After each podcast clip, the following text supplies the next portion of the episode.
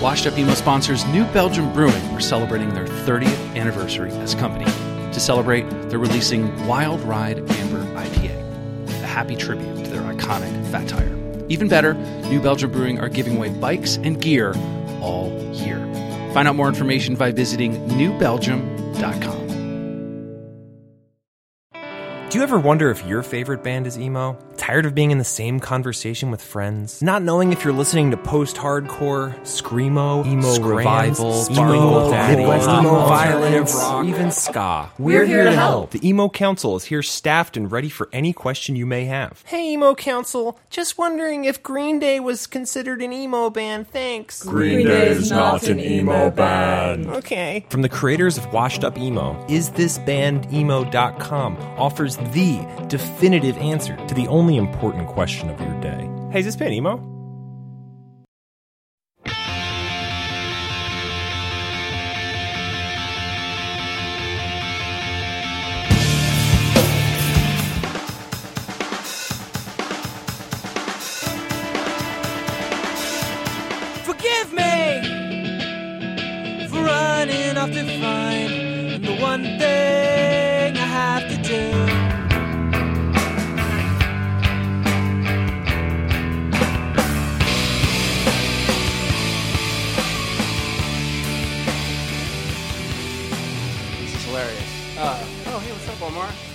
Uh, hey, everybody. Um, welcome to the panel. Thanks for coming. Uh, I'm Tom Mullen. Uh, I run Washed Up Emo. Um, I don't know if you've heard of that uh, site. Um, it's a podcast, DJ night website um, about the late 90s. Um, it started in the mid 2000s when I was upset with everyone um, discussing hair dye instead of Christie Front Drive. Um, and um, I've also advised Beats and Pandora on emo, and I work at a major label um, working with dead people. Um, He's not lying. I'm not lying. Bob Dylan's not dead. The- Some are, most are dead. Um, so this is my fun thing to do. Um, and we have a great panel panelists today. Um, hopefully, discuss the emo revival, talk about its history, talk about what it is now, and hopefully what it is in the future. Um, we have some old people. We have some young people, um, and I want you guys involved too. So if you have a question, uh, raise your hand and ask. It is like a hardcore show, so if you do heckle, you will not get the mic during a chorus. Yep. Um, that is that is exactly what's going to happen. Uh, so no heckling. Um, so first, I'll introduce uh, Brian Pacris. He's a good friend. Uh, he works at the Syndicate. Hey. Wow! Look at that. I didn't even get Slow a clap. clap. Wow, that was good. Let's hear it for Tom. Hey, hey, Tom! Oh yes, uh, this is being recorded for a podcast, so every time, make it a little louder next time. um, so he works at the Syndicate. Uh, we do emo night in New York City together, um, and he was part of the New Brunswick, New Jersey basement scene, which was hugely influential. A lot of bands came from that. Um, and uh, he also dumped an entire pint of beer on my laptop, um, and uh, he's still alive today. Uh, we also have uh, Kevin Duquette. He co-owns Top Shelf Records out of Boston. Yay. A full-time endeavor since 2011. Yeah. That's awesome. Um, and uh, Sean Moran is uh, label manager and radio promotion for No Sleep Records out of Huntington Beach. West Coast in the house. And then, uh, last but not least, uh, Norman Brannon, writer, educator, played guitar in a band called Texas the Reason, and is wow, look at that! I'm like, look at that intro. And works he works at a brand new label called Collect Records, so out of Brooklyn. Um, so my thought on this was to talk about uh, the revival, and my first sort of question to probably Kevin and Sean is when you first heard, uh, or everybody, the word emo revival. Um, I did a lot of extensive searching, and I found a mention in 2008, and then it really started in 2010. From um, what, when did you guys sort of hear the term, and did you were you confused? Um, were you excited, or did you have no idea? Uh, the first time I heard it, I uh, I realized after hearing it, like two years later, because I went back, I did something similar. Uh, I reblogged a Tumblr post from like 2011. and I was like, oh, emo revival. I was like, wow, people were using this phrase way back then. And uh, it was a there's this band, My Heart to Joy, that we put out a couple records for, and they played their last show, and it was kind of talking about uh, how they were sort of a uh, that was their last hurrah, and they were kind of passing the torch to a bunch of other younger bands that were doing something similar. Um, and I didn't think anything of it at the time. And then I guess 2013 or something, I'd say like some uh, like pitchfork write-ups kind of set that ablaze. So, and then I started hearing it ad nauseum everywhere. But I mean, you were doing the label from 2011 on. Did you hear mentions of it? Was there things where were, were the bands talking about it, or was it just they were doing their own thing? like everyone was pretty excited. You could tell there was something afoot. A lot of bands vibing off each other, and uh, in a pretty congested area like Northeast, Philly scene was really big for this. Um, and I'd say it just kind of spread. Bandcamp just Last FM. I was there was Last FM groups where I was really really involved with, and just kind of there was like an energy about it that was pretty unreal. Um, no one goes on Last FM anymore though. Uh, Sean, how about you? Uh, yeah, kind of a similar thing where it just I had heard of it or seen the term around, um, and then it just yeah, like 2013 just sort of exploded. But it was I don't know. I'm sure everyone here kind of had a similar thing where you're already listening to these bands and you didn't really feel like it like needed or had any kind of name. It was just this resurgence of stuff that you loved growing up, and you were happy to see like so many bands pulling from that and like starting to really bring it back. I mean, it was interesting because the, the, the bands were doing it sort of organically, and it felt it wasn't like a yes, there was the internet and people were connecting quicker, but they felt it was a it felt like a community um, to it. And Norm, I don't know if you saw any similarities to when you were coming up and there was bands, and it just seemed like these guys were. I don't know. You would call them and you'd play a show together, and then next weekend you would help another one out. It didn't seem. I mean, but I think that that's true for like any strand of indie rock. But we're Like, talking about emo. You know, no, no. well, I'm just saying. It's Emo not, revival it's not, and well, that's the question that I would have for like uh, Sean or Kevin is, is like, did you even consider what you were doing emo? Yeah. To, to be part of this revival. of yeah, that that's like the two part phrase, those words. Yeah. like together, I didn't even think anything of. Uh, but I was just like, yeah, this is like, you know, X band X Y Z from '90s or whatever, and these bands are just like doing the same thing, and uh, but just in a different era and picking up where, you know, where they left off. Uh, beyond that, So, it was like, so who did? Because I mean, when I hear like the um, like a lot of the no sleep and top shelf stuff, like I think of mid, midwestern stuff mostly, Yeah. right? Like not. In Kinsella, we trust. So I mean, that I guess like at some point that sort of became what people now I think are calling emo, like that sort of like descendants of that. Is that? I'd say that like that's probably what most people consider, but it's like it's pretty broad at this point. I feel like, or always has been. Yeah. Yeah, it's just sort of amorphous. I don't really. I'm trying to figure it out still. Well, it's hard because I think it it it kind of like I mean the the the term brought a lot of bands to the forefront, but I don't think a lot of those bands maybe necessarily are playing like emo in a like that sense. I think it's it's They're kind- playing rock music. Yeah, exactly, And, like and it- it, it's easy to categorize. It, yeah, it's, it's easy. Well, with anything like now, it's, it's like it has to be categorized and genred for, in order for there it to process. But obviously, the the community that it came from, the community that was built in, was like a punk and hardcore community. It's the same kind of ethics, same kind of ideas, and that that sort of that sort of community allowed it to foster and grow and become what it is. And but yeah, I mean, so many of the bands, it's like, yeah, it's emo, but it's not like like some like you know when you the, the term is thrown around so liberally now that it's like using the term indie rock to in, in a sense. It's like Right. Well, that's and I think and that's sort of like what I'm feeling like because like okay, so in 1998 I played with the Foo Fighters for an hour and I used the same skill set and toolkit that I used in Texas is the reason. Yeah. It was the same to me it wasn't that different. Uh, but you know, nobody sees Humble Foo Fighters over as here. like no what I'm saying, like nobody sees Foo Fighters as like uh, the vanguards of emo or something like that. But to me, it was sort of like it wasn't that different, right? There's sort of like, I think the problem is that uh, it's not a problem necessarily, but what I'm seeing is that I think it is more a community than a style of music, and but it's also like a style of music that nobody really. I'd have never heard of another style of music that nobody cops to. Like, I don't, you know, nobody's like, I'm not fucking dubstep, man.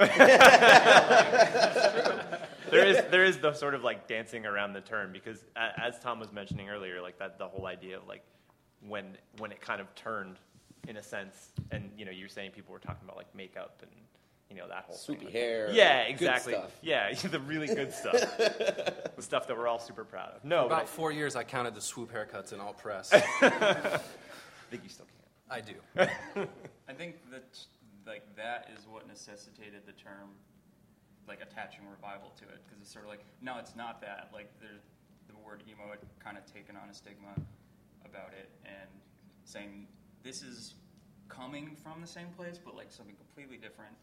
Emo revival, like sort of. Yeah, I think- let's How did the newer bands find it? Like that's why I always I always ask, you know, if it was I see Foxing or whoever I ask, I'm like, how did you find out about these bands? Did you, have they discussed that with you guys of how they sort of gotten into records or what you know what sort of internet man, message boards and stuff. For I mean, me. it's quicker. It's not like going to a record shop or having to see a show and get going to a distro. It's you had everything at their beck and whim. I'm a little younger than you. no, no, I'm saying no. That's but that's what I'm saying. Like, what did the bands tell you that? Oh, I found out about this, and then I saw this. Like, what was their what was their lineage to finding it and skipping over that era? The biggest thing I found is that like these bands are like meshing and vibing off each other more so than looking super far back to the past for inspiration and uh, you know what they're writing and what they're producing in terms of just like musical output. It's more just like I don't know this unconscious one-upping of each other uh, Well, in I like thi- a community way. I, I think you touched upon it though, like when you, were part of a Last FM community. You, you have all these algorithms now that can tell you this sounds like this and this is like that, and then now, quick Wikipedia search, you've got you've got the entire history right at your fingertips. I mean, you know, talking about like New Brunswick and stuff like that, it was just we were hanging out and going seeing shows in each other's basements. You know what I mean? Like, um, I don't know, like Benny from Gaslight Anthem, he's the drummer. Like, I saw Hot Rod Circuit and Ryan and Maria like in his basement, you know, and it was just discovery and, and lending that way. But now you have the vehicle of the internet to actually just it's all right there. That's it. There's there's no real discovery um, in the sense that like, oh my god, I just randomly stumbled upon it. No, there was there's an algorithm to it now. You know, it's interesting. But also like a band taking out another band on a tour or something like that. That's always Sure. like, tried and true, and it's never gonna go away. Like I got into teenage fan, or uh, uh, I got into uh, trying to think like Algernon Cadwallader, like Mhm. just because uh, some like friend recommendations. But uh, you know, Teenage Cool Kids I got into because I took them out on tour. Yeah. And then you know, Last FM like. Uh, I went into you know like their profile or whatever, and I'm finding like oh like bands like Colossal or bands like uh, you know just like similar like kind of just, just that jangly like noodly kind of Midwest emo style. hmm Yeah. Why is everyone copying that? That's what I always want to know. Play some hooks. Dude, the big riffs are coming back. yeah. Yeah, they No, we are. were joking. We did a DJ thing together, and he was. I wanted to play like straight ahead stuff, and he was trying to find the like weirdest, most chaotic stuff. It was just fun going back and forth. Two different styles within the same. Yeah. I mean that goes back to what you were saying, where it's like not about uh, music per se, but like a broader community that's like participating within a niche. Right. Yeah, And I that's sort of dead on. like, I mean, to me, that's something I really relate to because, I mean, hardcore after a certain point, like, so I grew up like punk hardcore. That was like the traditional in the 80s or whatever was like, you know, thrash. And then in the 90s, kind of everybody started listening to other styles of music, things changed, and then it became this sort of also amorphous thing where all of a sudden hardcore didn't just mean thrash. You know, Chamberlain was considered a hardcore band. You know, Split lip. I mean, by a lot of people, Texas is the reason played with Madball. Like we, you know, this was that's who was around, and that's the scene that we came from. And it didn't matter. Like Hoya from Madball was like, "Yo, I love you guys." You know, like it was, it was that was, you know, to us it was like, okay, it's hardcore. Like it didn't matter anymore. It was just about being, you know, do we share some sort of ethic or like ideal or aesthetic or something? Like Yeah, and I feel like I haven't seen that in a while. I, I want to say um, the only recent one, and this is like now we're talking like six or seven years ago. There was that Mastodon, Converge, uh, cursive, and wh- wh- I think it was like minus the bear was on that bill. Like that used to happen all the time. That used to happen like I was- all the shows that you would play. Like that was the line. Snapcase and dashboard. Well, I was I was Yeah. actually taught. I remember I remember being in college, and I remember going to. I joined like a college radio station. We met like the older cool kids, and they were showing us around and stuff like that. And I remember going to their dorm room and seeing a flyer for a ten yard fight, Converge, and Saves the Day show. Yeah. And I remember even back then being like, I want to be at that show. like I want to see that. But but th- again, that goes back to the sense of community and just I think the idea it's like you know all those guys are friends. You you sort of have your foundation, whatever your gateway is into music in whatever form it becomes, be it punk or hardcore or indie or whatever.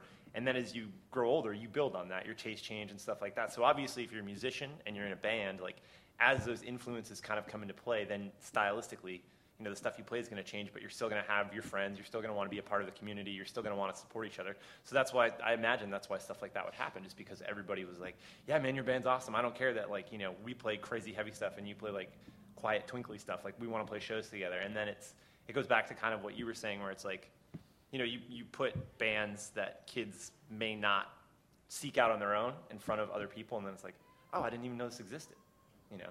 So.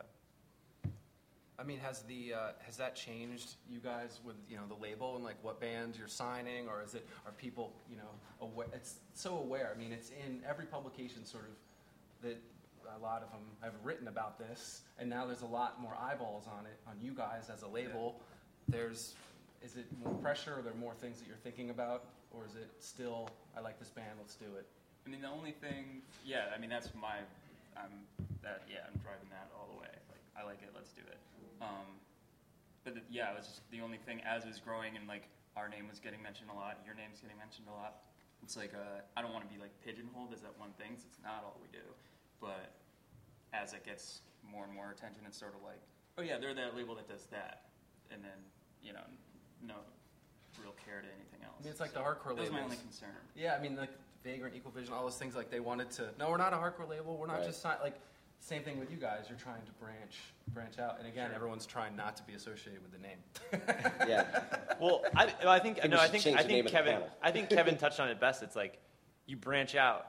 I mean, because you choose to work with bands that you like or bands that you believe in, bands that you want to make happen. But also, yeah, you don't want to get you, you don't you don't want to get pigeonholed. You don't want to be like, oh, you know, you also uh, you want to be constantly. I would imagine constantly challenging yourself as a label to do something different and support just support bands that you care about.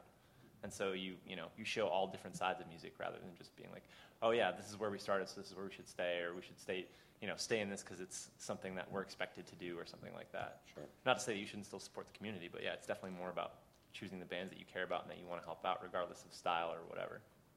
So when we put out put out that acapella community hip hop record next year, Yeah, that's what, the community decides who the community is. exactly. So, I mean, I mean, I definitely saw like a lot of support for it. I also saw kind of like a general pushback from you know all the bands that have been doing this for five, six, seven, eight years, and like in this revival per se. And it's like a lot of them that kind of got this going long since broken up, you know. And now this is getting all this attention. And it's like, Mhm. well, where were you in 2008 or 2009? So. Um, I The can world wasn't that. ready. I mean, sure, yeah. I think too the, the, the timing of the all the coverage. You know, I'd wake up and someone would tell email me and be like, um, Stereogum wrote about it. Like what? Or Pitchfork? Was it? You know, is it was it just great timing with people um, that are older are in powerful positions at certain publications and that they loved it back when they were 18, or was it the community itself sort of the you couldn't you could not write about it because of all the things that were happening. The shows were getting bigger, the bands were sounding better. What do yeah, you- I think it's like people who grew up liking braid and mineral and stuff were getting jobs at places like this. And like, oh yeah, I'll write about that. like, simple as that. yeah. And we like hired a publicist, I guess. sketchy. Do you feel the same way, Sean? Yeah, I think it, I think that's certainly a part of it, and I think the other aspect, I think I think it's you know both sides too. Like eventually, a, a, if a music community or a music scene makes enough noise, like there's got to be some attention drawn to it. But yeah, I mean, definitely, you know, when you have people that that were a part of that growing up and they move on and they and they go like yeah, like you said, like you know, positions of power or whatever, that they're going to want to write about it and they're going to want to go back and help out the bands. But yeah, I think too, like you know, it never really went away. It just kind of like found a new home in like basements and you know just kind of like reinvented itself and came back and made so much noise that people kind of had to pay attention and at least see what was going on. I think bands weren't, you know, if the, these re, re, uh, reunions and things happened three or four years ago, would not have, it would have been different, I think. Norm, do you feel like, I mean, you're, you had two reunions, 06 and 13. Did you feel any different the, the latest one? Were there younger kids? Were there people that had found out about you? Or I, I think no. I mean, I think the vibe was kind of the same. I mean, I've always said like the reason why people remember our band is because our record label didn't go under. because, because there were so many other bands that were playing when we did whose record labels went under, and I'm sorry you've never heard of them because they're awesome, you know. um, but like, but I do think like you know, I even feel like even in, in 2013, it still felt like um, like the people who were coming to, to our shows, I didn't totally get the vibe that they were the same people who were like really loving Top Shelf, even like or really loving Run for Cover or, or No Sleep or whatever. Like, I, I, it's hard for me to say for sure, but it was definitely like a mix of people, and there were definitely a lot of younger people, and I definitely met a lot of like 17 year olds, and I was like, wow, that's awesome, because I mean, you know, the record that people really love came out in 1996. I don't think they were born. So that's amazing. you know, um, but I mean, I don't know what the dividends were really from from what's happening here. I think what's happening here, it's interesting because like even when Texas the Reason was a band, there was a Midwestern scene. Sure. We were really like friends with them. Obviously, like the Promise Ring was like our brother band, and like you know we were super great friends with Cap'n Jazz, and like you know all the stuff that was happening over there. We saw each other as kindred spirits. Um, obviously, you know, do, touring together, doing splits and all that stuff. But at the same time, like I remember on that last Promise Ring tour, feeling like there was even a divide in the audience, like that the audience liked both bands, but half the audience had their allegiance towards one, and half the audience had their allegiance towards the other, just a little bit more, you know. And I think that there's still some residue of that, where I don't know if people who are like, you know, I don't know, who are really into Band A, or even Into It Over It, who played with us on, on these shows, like if people are really here uh, into that band or into Ed, what Evan's doing, we're like dying or gagging for Texas is the reason. You know what I mean? Like I don't know. It, it didn't. I felt like there was a similar sort of divide, but that could be my imagination. do you think it'll get, um, do you think the word will ever, you know, have a, not a negative connotation or people not wanting to be like, no, no, not me, not me, no, we're indie rock? Um, do you think it'll ever get past that or will always be, uh, Depends on who the publicist is. You know, it, it, you're honestly. such an industry. Yeah, yeah. we all are, and that's the funny part about it. It's like it, it touches back on what we were just talking about earlier. Like you know, uh, people get into positions of power where you know power. I don't think we Zero. Yeah, but but now you can influence things. Like these are the things that you like. Like you want to propel the things that you like. I mean, whether whether a band identifies with the term or not, it, I don't think it's important. Is it good music? That's it. That's it. I mean, that's why I always felt the, the music sort of can travel, and it was a little lull, and then it kind of came back, and that aesthetic, and that feeling, and that scene, um, it felt it felt real. I remember talking to you for the first time. It was, wait a minute, what are you doing? How are you finding these bands? I mean, I had no idea. I was, I thought I was in the know, and these, you guys were signing this amazing. These bands were coming up from sort of nowhere, um, which I thought was great. But I, I- also, I don't think it's like out of nowhere. There were still there's still scenes. Like you were talking about the Philadelphia scene, and I was like, oh my god, there's a whole bunch of bands that sound just like it did 10, 15 years earlier. For sure. But they were all thriving off one another. They were all playing music that, sure, harkens back to whatever it was, but that scene was there. Like the Long Island scene, you know, in the late 90s, and similar to that. I don't know. So when are the when it, so there'll be a revival of the revival soon, I guess. Probably. Yeah. I hope the mid 2000s doesn't happen. Uh, Emo squared. yeah. Wait, didn't, somebody just had the uh, Screamo revival. That was coming up, right? When's that coming? That's next month. Does anyone know when that's coming? That was it canceled? thanks, thanks, Randy. Ugh, like Ozzfest. Um, the uh, are there, uh, you know, I mean, I think the thing I always laugh to is every day now there's a premiere um, for emo revival band. It's it's like I just do you guys are. It just seems like every day there's another site or another thing doing a premiere. Are you guys? Yeah. Is it is it working? Are there? How are you seeing I the had- sort of change with this more exposure? There's every site's like yes. I mean they would not take a phone call about these bands prior. I mean now they're wanting to post about them. That's like dead on. The other day we premiered a song for one of our bands uh, through AV Club, which I think of as like a good fit for like this style of music. And there was, I'm like, okay, cool, we're going up at like 10 a.m. with this, cool, and getting everything all set. And then later that day, there's just like album premiere from song premiere, just everywhere. And I'm like, this is overload. No one's listening to all of these. And then, uh, kind Emo of just like, overload. yeah, I, I wonder what the how effective it even is at that point.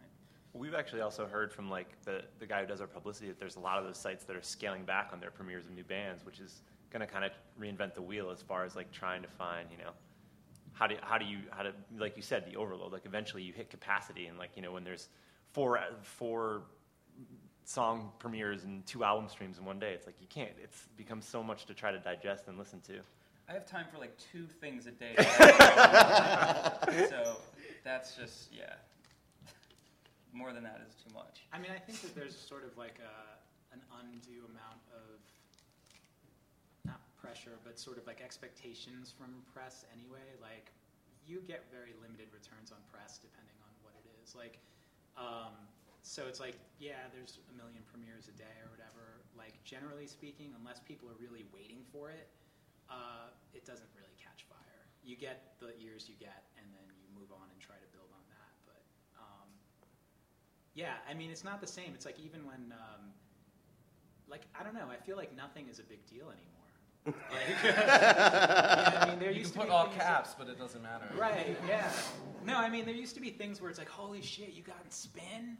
Like, now it's just like, whatever, someone wrote about us, like, or whatever. You know what I mean? Like, there's no, I'm trying to find out what the big deal is, and I'm not getting it. I don't know. What's a big deal to you? Um, I mean, I'm psyched anytime Pitchfork covers anything, just because they're like. Uh, NPR too. NPR does a lot for us. I mean, there's some things where it's just like, yeah, that did what I expected, and there's some things where it's like, whoa, that really moved the dial. And uh, never had Rolling Stone look at anything of ours, but I'm like, I would imagine like, yeah, but uh, I would imagine like, I don't know, of you uh, as far as just coverage in any capacity. Um, I mean, no, I mean it was it was. Uh, I think when we when we did the balance record and we started talking about premiere partners and stuff and ideal premiere partners and you know kind of going over that and then yeah, like when we locked in Pitchfork for both a premiere and an album stream, we're all just kind of like, whoa, that's crazy. Yeah. Like th- that was definitely we all kind of took a step back and like we were all kind of like, yeah, ideal world, that would be awesome, and that's what we want, and that's what we want for this band. But I think when it actually started happening, and then like you know, then obviously like Touche and you know, like all those bands started getting picked up on those sites. I think it was certainly, it was definitely like you were saying earlier, like, oh, this they wrote about this. Like it's very Positively? yeah, yeah. they actually had good. They didn't give it a point. They didn't just do like the, the jet review where it's just. I'm sure you guys have seen it, where it's just the monkey peeing into his mouth. Yeah. It's which is my probably my favorite music review of all time. yeah, they thoughtfully wrote about and cared about the bands that they were writing about. And I think that was really interesting to see.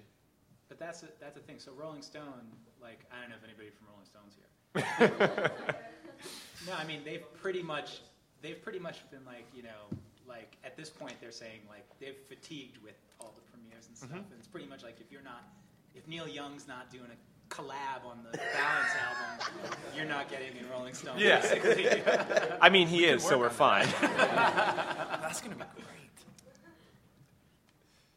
Um, too, I think too, you guys wanted to mention, you know, how college radio helped with this, or how it sort of, you know. I mean, you from- definitely. I, I, I don't know, Brian. Do you want to go first, or? No, no, you can. No, I mean, I, I, I worked, I did uh, college radio at a company called Planetary, and uh, when we, when I kind of found out that this was happening, I was like, wow, I really want to like bring these bands in and start like showing these programmers like all of these bands because like this is the stuff that I loved growing up and it meant a lot to me, and hopefully like I can kind of be that gateway for some of these other kids. But when we started working, I mean, when, when we started working with No Sleep or we started working with Count Your Lucky Stars, it was really hard because there was no comparison point. There was no uh, contemporary comparison point.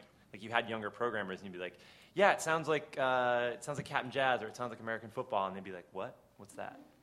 So it was certainly interesting to see as far as like once the sort of the term came back. I'll, I'll say it. I'll say the word. I'll say emo. Once emo came back, and you started seeing coverage in, in, in major publications like Spin and Pitchfork and Stereogum and all those places, like it, it became a relevant thing for younger programmers. And you saw the uptick at college radio and like on the charts and stuff like that. Like I mean, when the Braid record went like top ten, that was awesome. That made me so happy. Like that was that was really cool to sit back and watch that and be like, cool. It's That's newer kids. That, yeah, exactly. Especially for a band like that that did, I mean, did so much for me growing up, and like, but to see that kind of like support for them was just, and like see like NPR all over and stuff like that. But so yeah, I mean, at least from a college radio perspective, that's how I've seen the culture and the climate change, just like much more attentiveness towards it and taking it as like a real thing rather than being like, uh, I don't know, this kind of sounds boring. I'm just gonna pass on this. Yeah. I mean, we had people like USA Today and like Entertainment Weekly and stuff hitting us. I'm like, this is what? Why? What do you? Who works here? What's going on? And I just thought like very weird fits, but like it was like, oh, you have like an audience of millions of people that you're gonna. Okay, sure. I should say that the editor of Yes. EntertainmentWeekly.com recently was telling me how much he loves The Hotelier. He loves it. Yeah. I'm not joking. It's a great record. He went to the show, Webster. He was like, fucking amazing band. So that's all you got to do. You got to be in a band that's ahead of time, that you know people that will be older and then get in pop positions of power, and then you'll Power. be popular later. Got it. All right. We gotta do You just that need a again. time machine, and you're Yeah, I just fine. need a time machine. I think I, I'm really into the, calling it the term now, though. I'm, I'm like obsessed. I think we should just take. I just think we should take the power back. Like take the word back, take away the negative connotation. That's true. That's like true. that. No one's really done that. Nobody's actually. I mean, have they? Have there been a band that's been like, we're fucking emo and proud? like that band's gonna be huge, whoever that is. I worry that that band would have the swoopy hair that we were talking about earlier. yep. Yes, they would. Feel free to ask any questions. You know, if you guys have it. Oh, there we go. Hi. Hi. Um, Name and where are you're from. oh, my name is Kat Hamilton. I sing in a band called Manic Pixie without the E. Um, Okay, I'll write that down. Um, it's fun. Pull it up on SoundCloud. I will play it for everybody right now. This is the demo submission part of the Pictures of Zooey Deschanel. but I did have a question. Do you think that the emo revival correlates with the mass saturation of EDM? Because Whoa. Norm. I, Norm was. Uh, He asked uh, because I was a techno DJ. he was a techno DJ. at one point. I mean, even on our level, like we're really, like we're a smaller band. Um, we play with bands all the time that I feel like have taken a lot of inspiration from the EDM movement that's been happening. That's completely destroyed all of their music. Sorry. Um, Wow. Let's get real. opinions about it. Um, but do you think that the emo revival is a way of rebelling against maybe the force of EDM that has come kind of like, you real.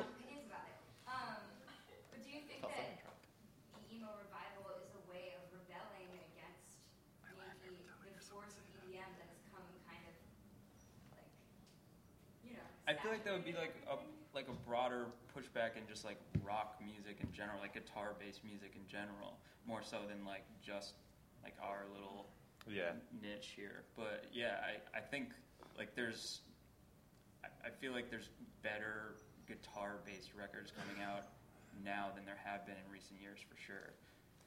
I, think, I, I would say like the if if there was a pushback in anything, if emo revival, if I had to pin emo revival on anything, I would pin it on sort of disaffected, ironic indie rock, and that being the thing that sort of people were like, I'm kind of over just not feeling anything and just being like, whatever, man. Like, you know, maybe I kind of actually hurt when you know my partner broke up with me, or like, you know what I mean, or maybe like.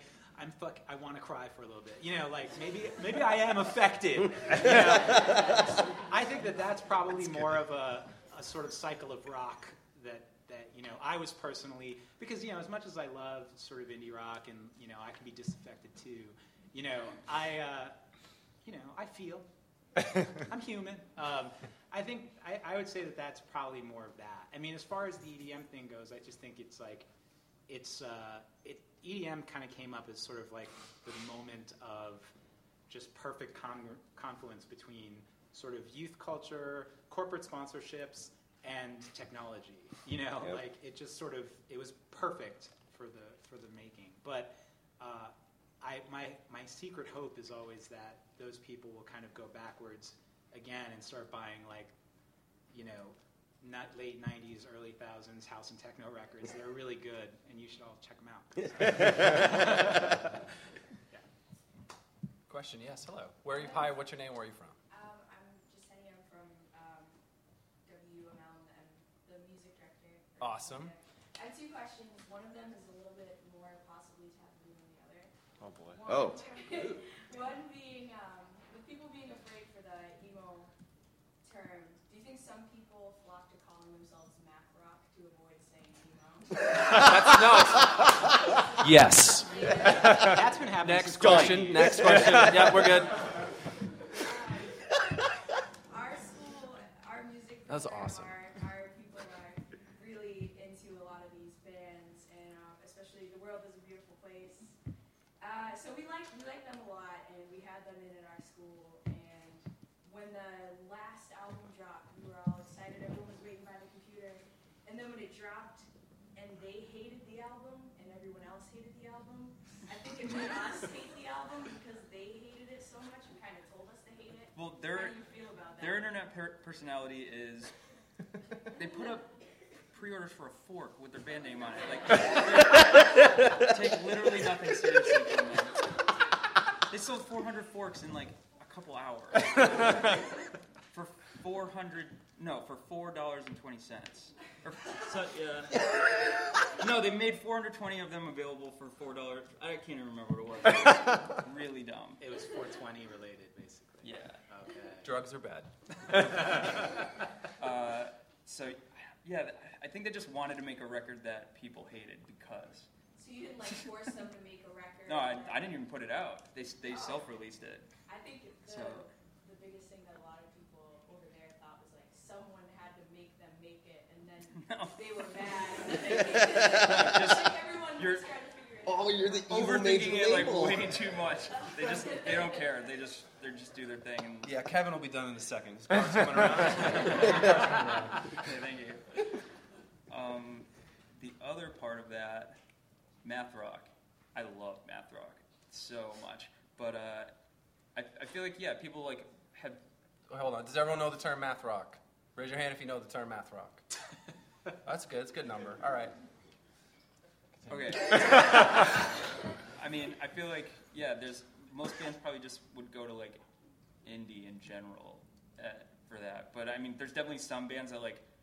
I remember when like Tera Melos was getting pretty big, and uh, you know, there, there's like a whole like West Coast kind of like math rocky vibe. We're like, yeah, we don't really care, and, and uh, so you'd find bands like just throwing like this seven four part in there. Yeah, we're like a math rock band, and it's like, dude, no. so I kind of think that term is worse than emo. Like, I don't want to be Yeah. math rock. That's weird. No, it's cooler. Where do you think they separate? Because they'll be like, you have your obvious ones like Tera Melos is math rock. A lot of people would say like that TTNG is, and then people will say that like American football is because of the opening and never meant. Like, where does that separate? It's equally, it's math rock. Do you guys draw diagrams that we could see? Yeah, the- it- it- Have you seen the Venn diagram? Oh, There's I a Venn uh, diagram. you didn't. I don't think you, that PDF. I'll send that isn't around to everybody. I think you're only math rock if like you go to the show and you're not sure where to bop your head. Otherwise, you're bullshit. You're indie rock or you're emo. Get over it. That's really funny. Any other questions? Oh, shit ton. Uh, in the back. Name and where you're from. I'm TJ. I'm from NYU actually. Fuck yeah, welcome. On the program over here, and we built the world is a beautiful place last year. Uh, the question I have relates kind of, sort of half etymology, sort of half like emo, the emo revival term. Kind of, it it suggests that emo in this current phase is just sort of like looking back at the past, like wasn't this great? Let's just do this again for the next five years and then forget about it. But obviously there are bands like World's a Beautiful Place, You Blew It, and the other bands that kind of get defined with like the twinkle term that have taken this 90s, late 90s, early 2000s emo and kind of reinvented the sound to, to something that's more evocative of this era than that era. So the question in C-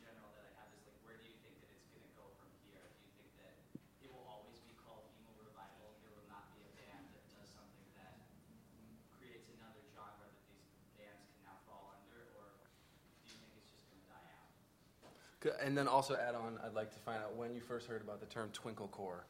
Yeah. Because I was mad for a, Yeah, I was, that's- no, I was mad for a good week trying to figure out where that came from. Is that like tweet? It's in Kinsella we trust again. It's Yeah. like super into Midwest, right? The biggest problems with emo is just the terms that we cannot seem to come up with a good one.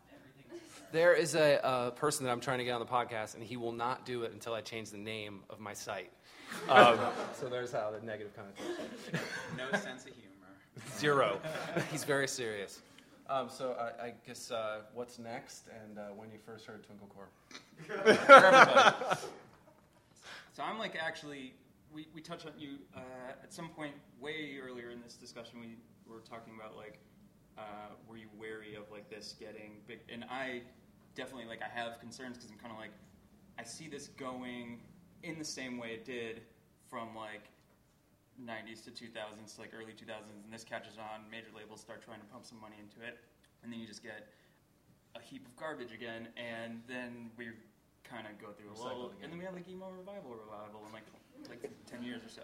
So it's like uh, it's cyclical. I feel like I'm worried about it getting into a place that maybe like this community where it's coming from and where it would I don't even know if anyone knows where it wants to go or whatever, but I feel like it would go to a place that like isn't as authentic, and that's like definitely a worry of mine. But um, uh, yeah, actually, that's probably the only one. Otherwise, I'm just kind of like, yeah, do your thing, cool. It's like a self-governing kind of thing. What do you think, Sean? Yeah, I'm kind of in this. I'm kind of in the same boat as Kevin. Like you worry about that sort of cyclical thing coming back, and again, like yeah, the outside interest peaks major label interest. They come in and try to really sort of like gut the scene in a way and pick up what they want, and kind of like if it doesn't work out, it doesn't work out for them. But then you have like a sort of like ruined scene of, th- of, of people that have worked very very hard to get where they are. And as far as like Twinkle Core, that's that's brand new to me. I actually So had- brand new, brand new. I- I, have heard about it. I was angry a long time ago. Brian, Well, um, Twinklecore. I don't. I think you and I joked about it on I am or something Yeah, like probably. that. So. Does anyone um, use I am? That's the other y- thing. Yeah. Dude, I use I am every single day of my life. I, I I mean, I think the the authenticity factor. I mean, that's always going to be there. Like, is there a future?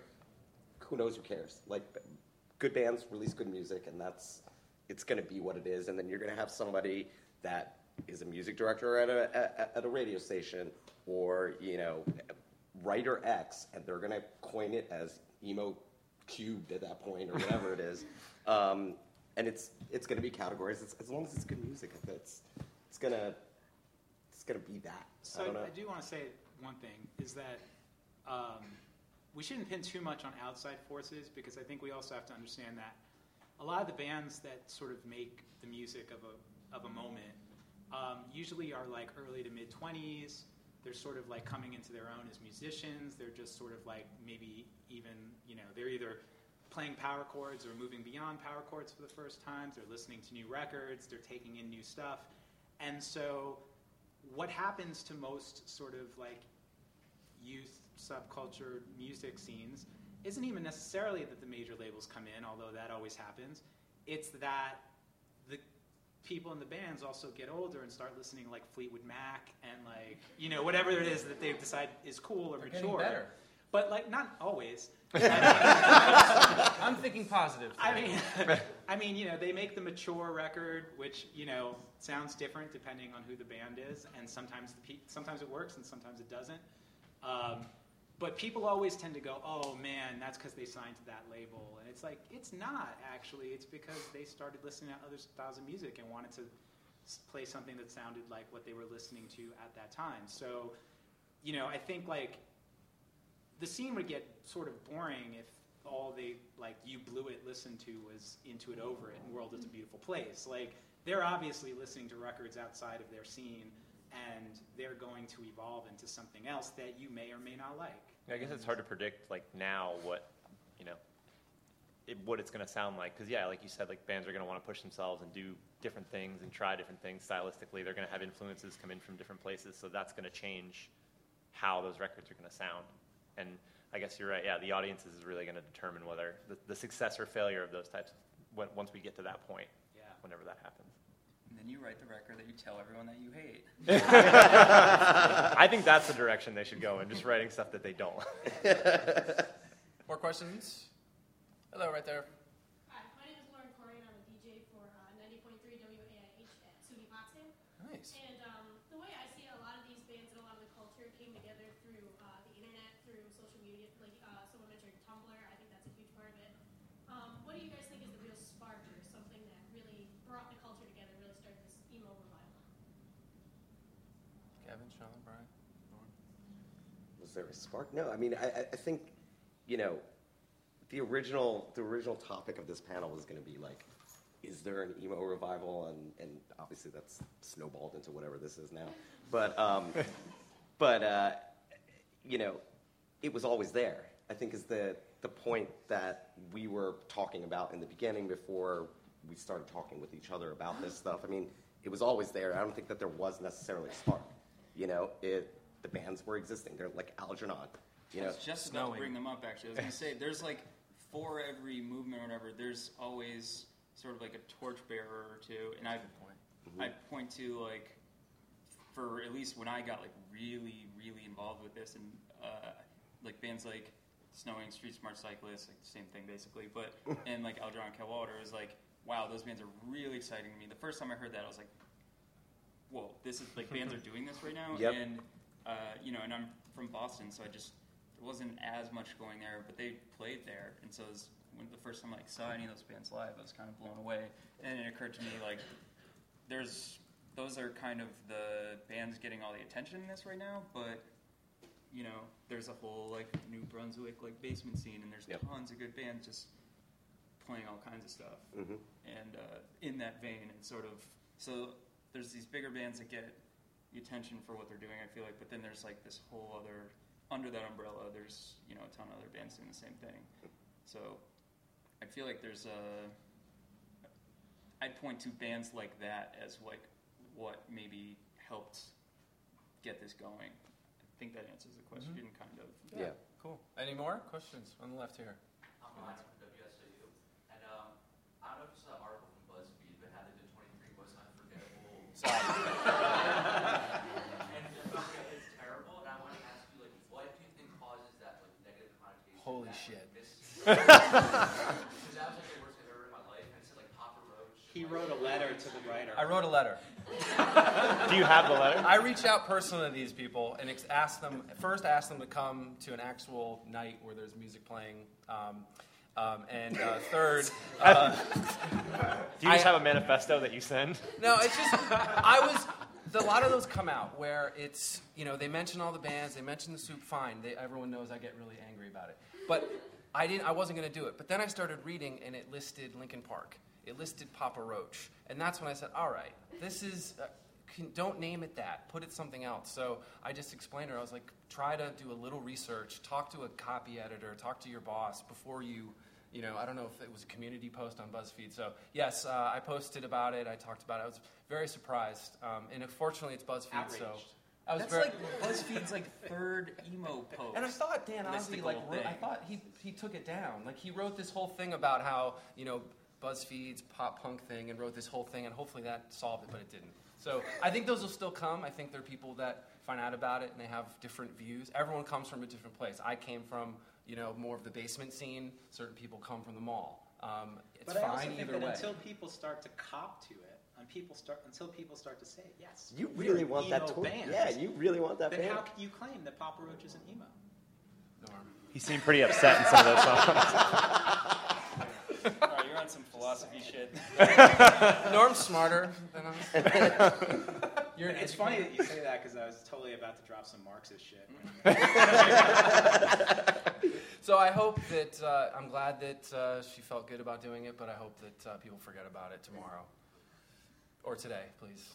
yes, follow up. Do you, do you think that those type of articles where it's on like major publications stuff like that that people read all the time, do you think like those type of things, like those lists are what fuels like the negative connotation that you were saying, like I don't want to be emo because like Yes, because it's associated with things like cutting, which I don't understand how that had anything to do with listening to music that's depressing. Um, I just like depressing music. It has nothing to do with killing yourself or anything like that. So those things, that's what's like, you know, people put, you know, gifts or like all I want to do is, you know, it's like that's not that's not what this is. This is about music. It's not about. Um, so that's that negative part that I get really frustrated about. Yes, in the back, or not middle, rather.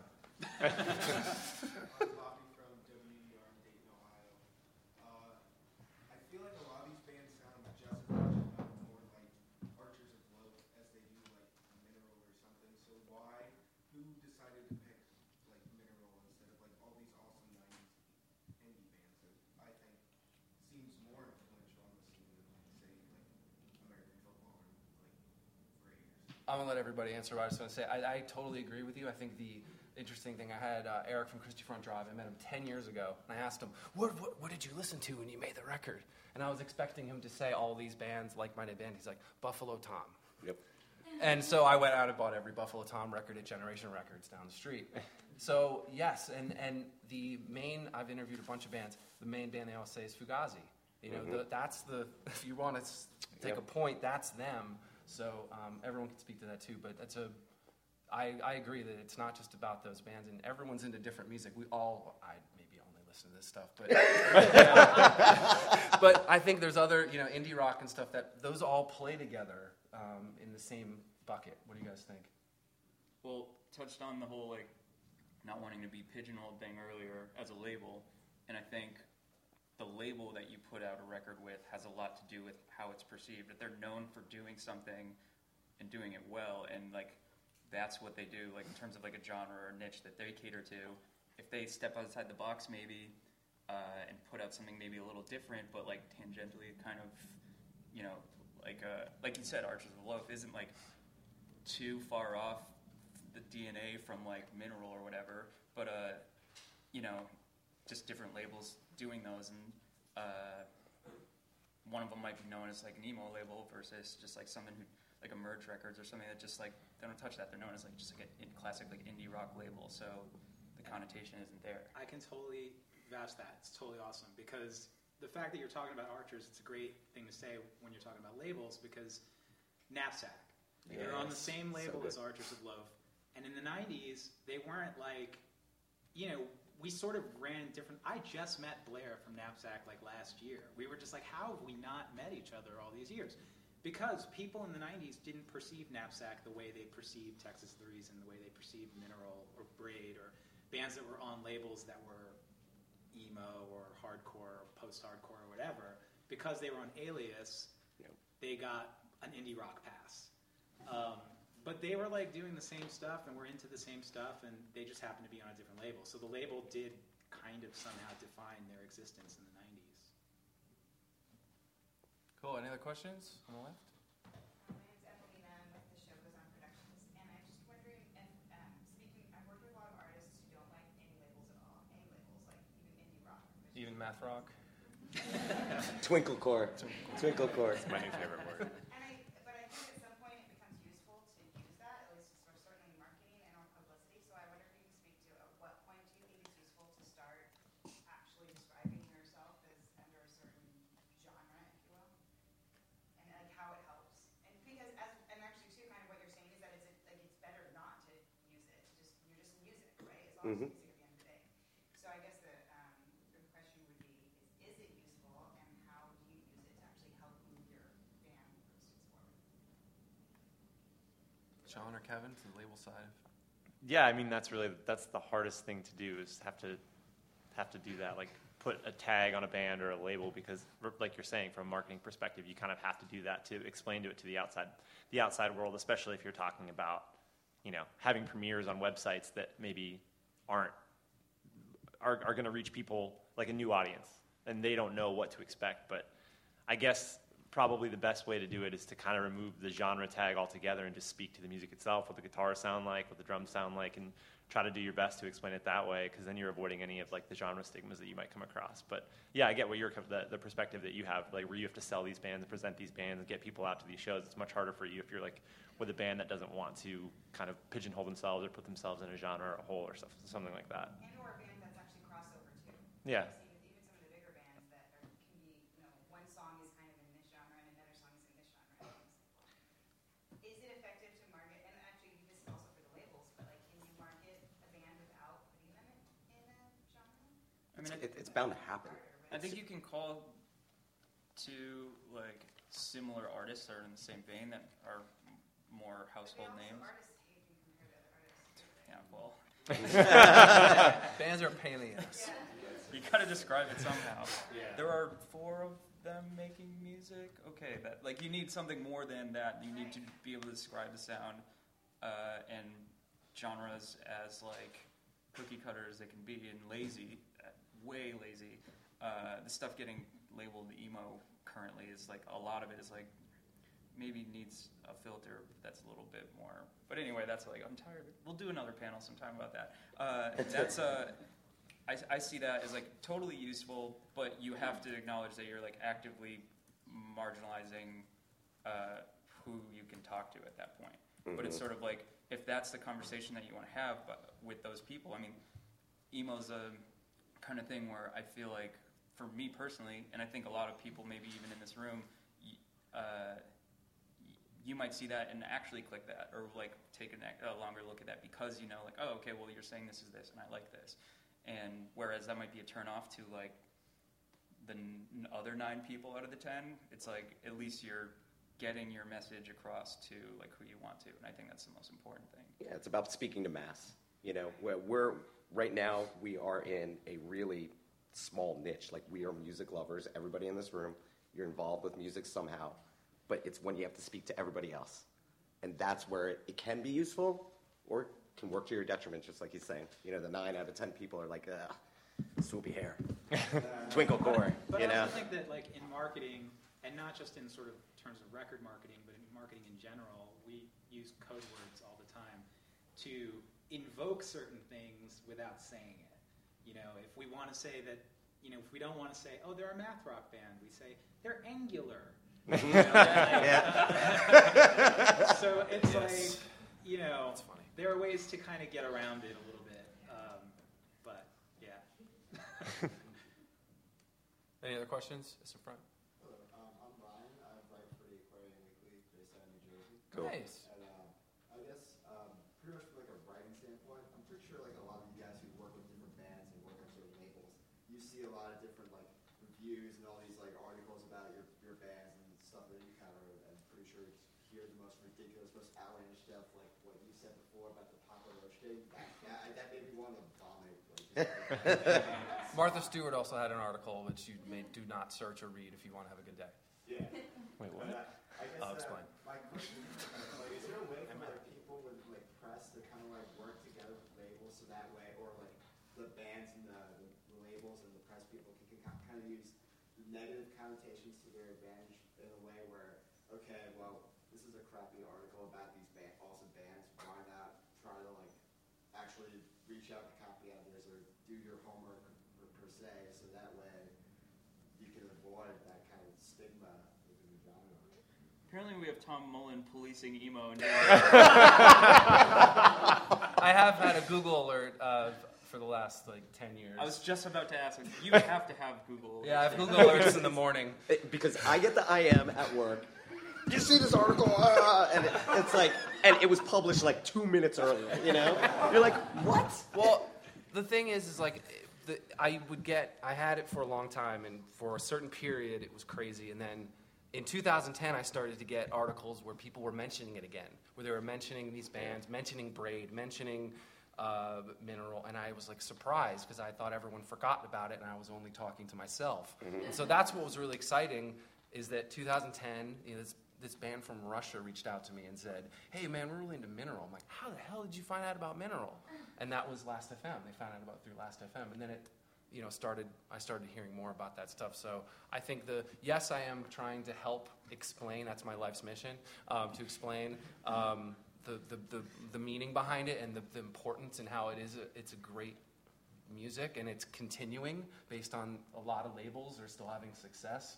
Um, you know, quit your job and have a, a label. That's amazing. And these bands are part of that scene and that community. So I hope that that, I hope that, that overcomes everything that's being said. That's for clicks. You know, it's for advertising. That's what a lot of those articles are. They just want clicks. I don't know. You know, sorry. It's not my panel. I'm the moderator. I shouldn't have talked. No, I think that's spot on. I was Yeah. actually when I saw the the uh, like Papa Roach listicle thing, I was like, sure they just included some like really offensively incorrect things here because they know that's going to get like Right. tens Yep. and hundreds of thousands more clicks on it because of that. Clickbait. You see this, man? Be like, what? Getting a lot of just like straight anger clicks. Like that's just yeah, it's just trolling. Tom Mullen clicks. like every time you went back to that, they were like, "Yeah, we got You him. see We got him." Man, this Manhattan-based IP address. sounds like a seventh grade jock bro's misinterpretation of emo. Yeah. Because I remember when I started like going to middle school, I just remember hearing people throw around the word emo through like My Chemical Romance and like, oh, you like this band, you're emo. Like, no. But it was, it was, it, it was a, it, it's gone through a lot, and it's, and I think there's great things about all those time periods. There's been great bands through it all. I just really hope that it goes back to the music every time, where it's versus what you wore, what you you presented yourself, or how many bus tours you were on. It was the the, the music. Hopefully, comes through. Any other questions in the back or middle? uh, I was wondering um, how important do you think college radio has been for a lot of bands in the scene, and if so, like where regionally it's been the most effective? Sean is the radio guy. Um, I don't know. We, we kind of touched on it earlier. Um, when when people always ask me what like the uh, when I was doing radio more full time, when people would always ask me what like the value of it was, it was just kind of an extension of the community.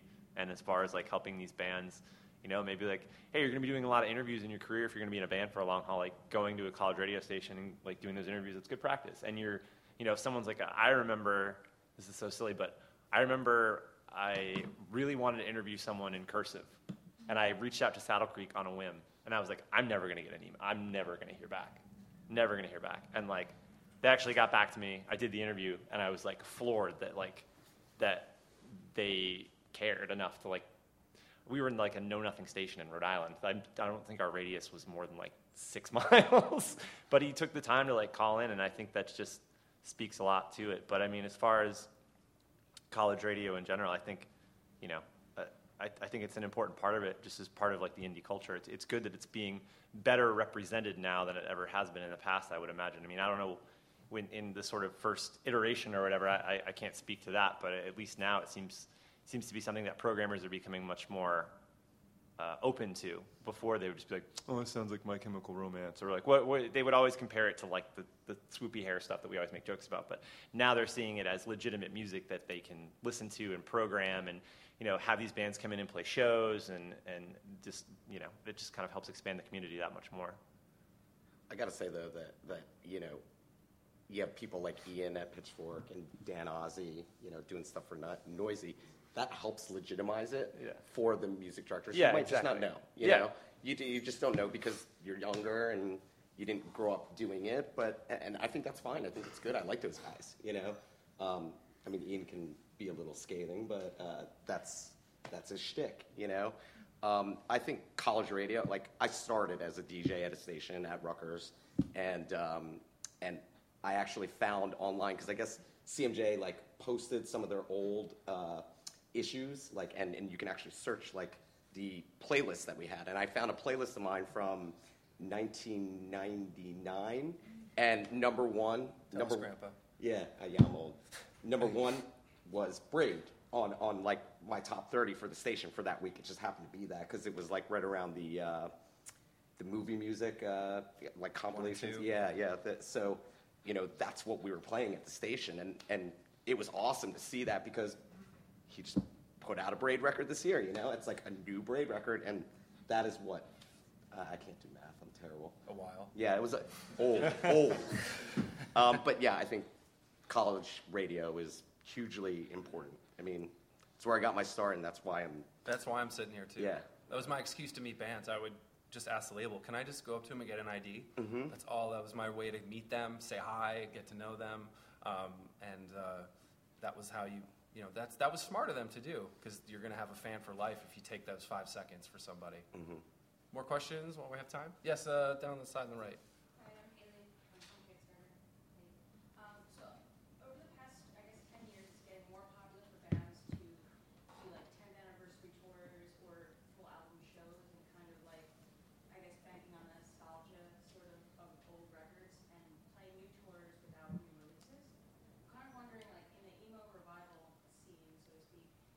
see that happening where bands can kind of promote themselves and be out there without having new music released? Yeah, they're opening those tours. Yeah. like, uh, I like Into It Over It. Just he's like the the poster boy for like opening for all these reunion tours right now. Boxing and World is a Beautiful Place is played with like brand new. I guess that's I don't know. That's not a reunion tour, but yeah, I, uh, yeah, you played with you. You opened. But we put out two new songs, so what's up? You did. I, I mean, I think also a lot of them are sort of going like, hmm, it seems like the, the timing is right for this. Like, let's try this tour. They realized, wow, this was this far exceeded our expectations, and I think you'll see like a lot of them, with the exception of like maybe the Jealous Sound. I think they were like, this is done. But like a lot of them are gonna put out like new music or have put out new music, and like have seen that this will do well if we do it. Kind of rejuvenates them, and. Uh, and now they're like, wow, people care. We can actually live off this finally, instead of just like playing basement show after basement show for 20 people and no one gives a fuck.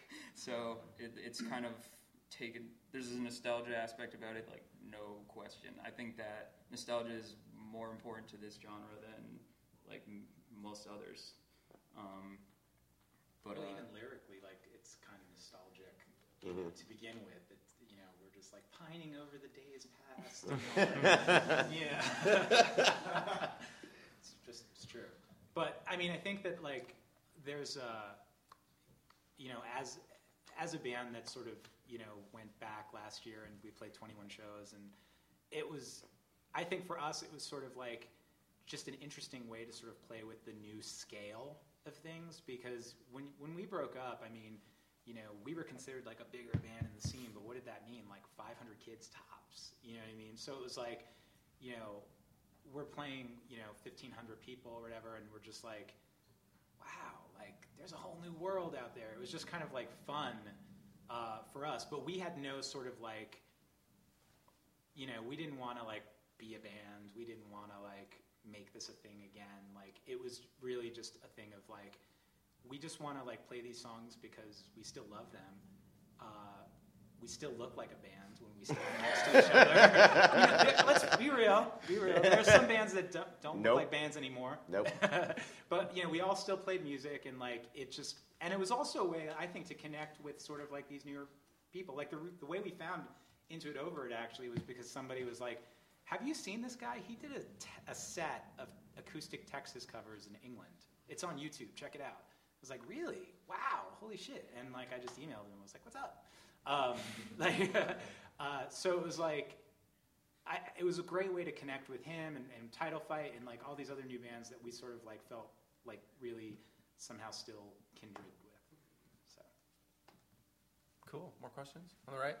Back there. Hey, I'm Jesse, uh, Property Zack, Alternative Press, some other sites. Um, I kind of want to follow up on that. Uh, I went and saw Mineral at uh, Riot Fest in Chicago a couple weeks ago, and they were phenomenal. Let me put that out there first. The whole show's online if you want to check it out too. Uh, but uh, the, the show they did at the actual Riot Fest, not the, the after show one, there were maybe a thousand people tops at a stage that could easily fit 5,000 plus. It was a little disheartening to see.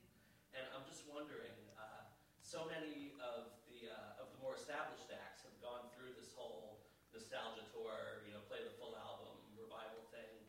Um, is it sustainable for the older acts, or is it kind of a one and done at this point? Are people wearing out on the nostalgia factor? I don't think you can keep doing it unless you come out with new material, Mhm. and that's got to have some traction too.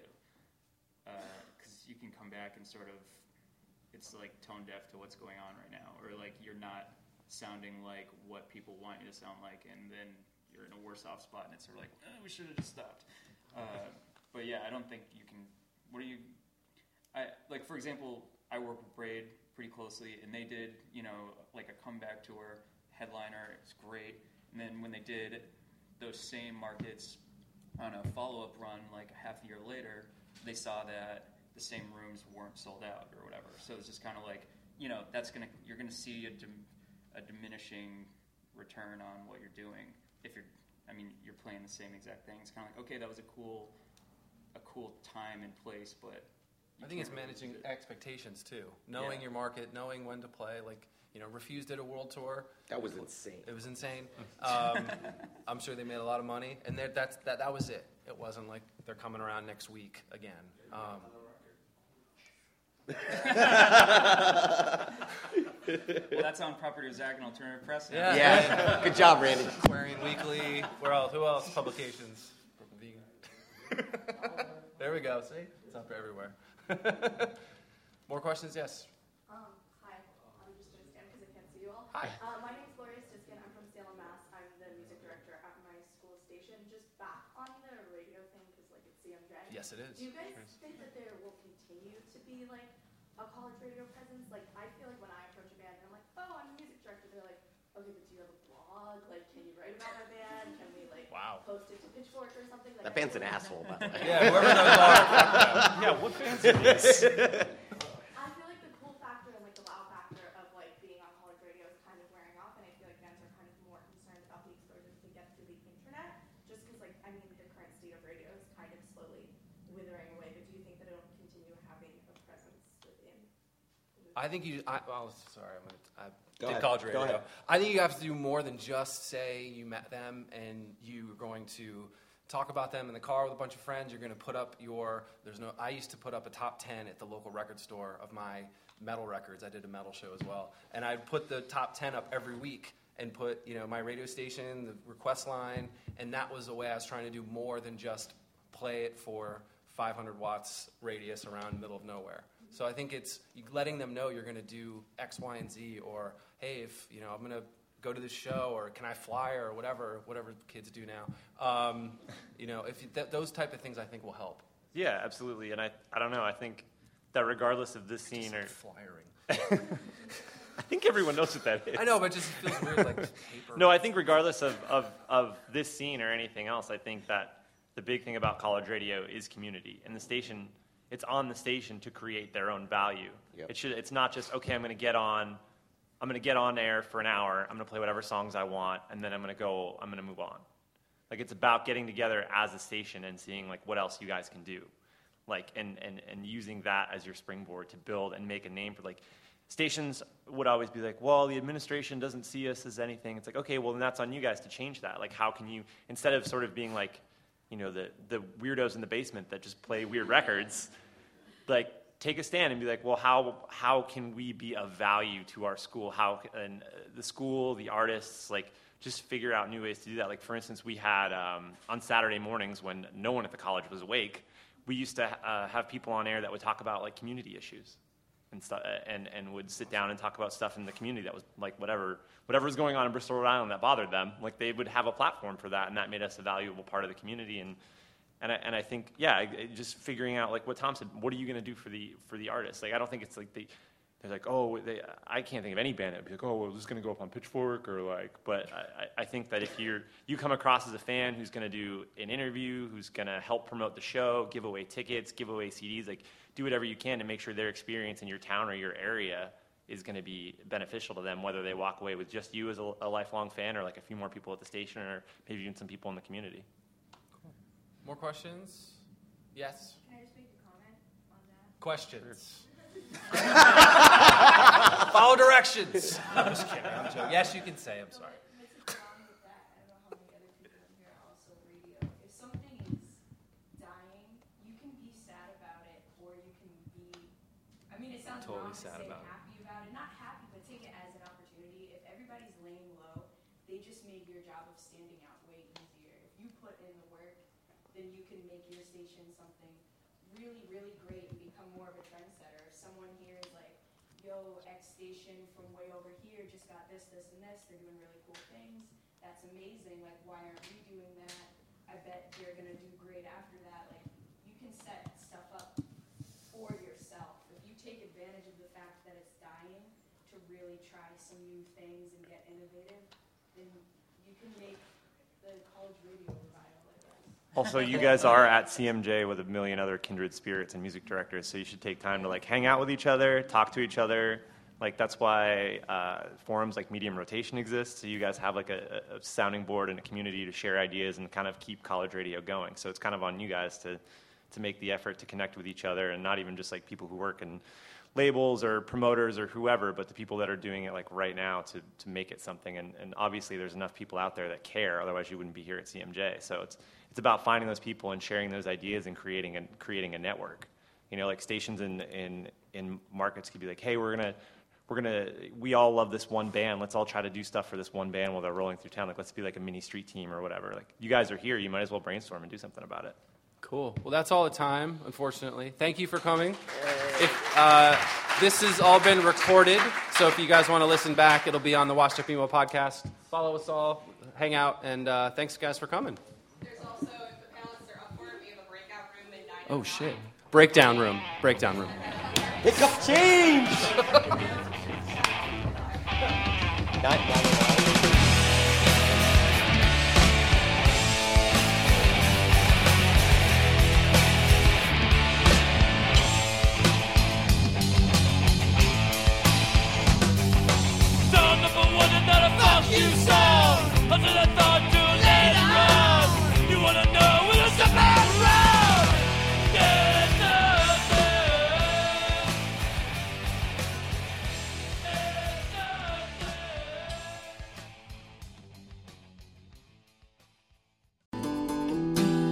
Hello, Washed Up Emo fans. Thank you for listening to this podcast over the last nine plus years, or if it's your first time, welcome. It has flown by, and I appreciate each and every one of you for listening. And for this current episode you're about to hear, I do have a favor of you. I have some books out right now called Anthology of Emo, and Volume 2 was released last fall. I really think you'll dig it if you haven't heard of them. It features guests from the podcast, including Jim Adkins from Jimmy World, Chris Conley from Saves the Day, Travis Shettel from Piebald, and John Bunch from Sensefield. I've also reprinted Volume 1 so you can order both.